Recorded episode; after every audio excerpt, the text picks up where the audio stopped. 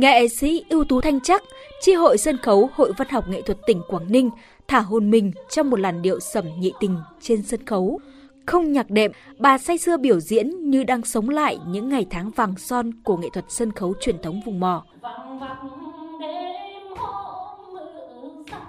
Chuyển qua công tác giảng dạy, đào tạo hơn 10 năm nay, nghệ sĩ ưu tú Thanh Chắc vẫn chăn trở vì ngày càng hiếm những diễn viên trèo có đủ thanh, sắc và tâm huyết với loại hình nghệ thuật truyền thống. Cũng, cũng thấy hơi buồn một chút đó là không có lớp trẻ, cho nên đấy là cái mà mình cũng suy nghĩ mà làm sao mà cái lớp trẻ nó tham gia từ cái, cái phong trào văn nghệ địa phương đấy phục vụ cho lễ hội cũng rất là tốt. Mà lễ hội rõ ràng là phải dùng đến nghệ thuật dân tộc rồi cho nên là đấy là cái mà mình nghĩ là cũng là một cái chăn trở làm sao để cho các cháu các em sinh tiểu học ở các cái địa phương đất trèo như ở đông triều người ta phải yêu cái nghệ thuật trèo. Tỉnh Quảng Ninh có một lực lượng nghệ sĩ khá đông đảo với 15 tác giả và đạo diễn, trên 70 nghệ sĩ là hội viên văn học nghệ thuật tỉnh, 20 hội viên cấp chuyên ngành văn học nghệ thuật trung ương.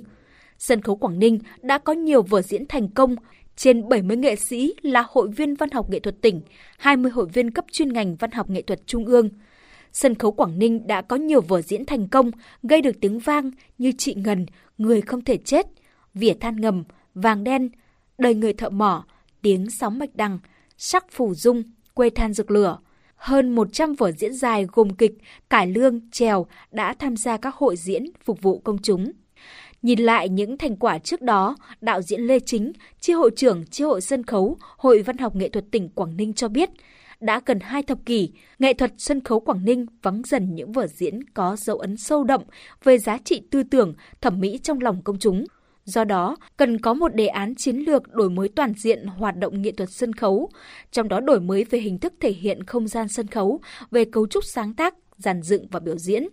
Đã đến lúc phải ngồi lại với nhau bằng tình người, cái tình đồng nghiệp và cùng phải nghĩ, cùng phải đồng sáng tạo trở thành một lực lượng kết nối với nhau như một khối vững chắc thì sẽ chắc chắn sẽ bật ra những ý tưởng, bật ra những tác phẩm hay tỉnh Quảng Ninh nên chăng sẽ mở rộng hoạt động sân khấu bằng cách là cổ phần hóa các đoàn nghệ thuật chuyên nghiệp và đặc biệt ấy, đầu tư đặt hàng về kịch bản thôi. Những kịch bản mà có ý tưởng thật lạ thật mới có những cái cấu trúc thật đặc biệt là về cái di sản mới thu hút được khách ở trong nước và nước ngoài.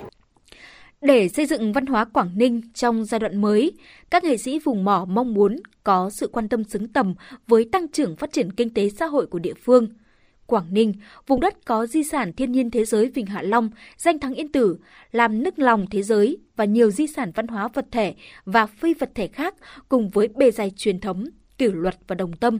là chất liệu, là môi trường để các nghệ sĩ thỏa sức sáng tác. Bà Trịnh Thị Thu Lan và ông Nguyễn Văn Toàn, hội viên Hội Văn học Nghệ thuật tỉnh Quảng Ninh cho biết.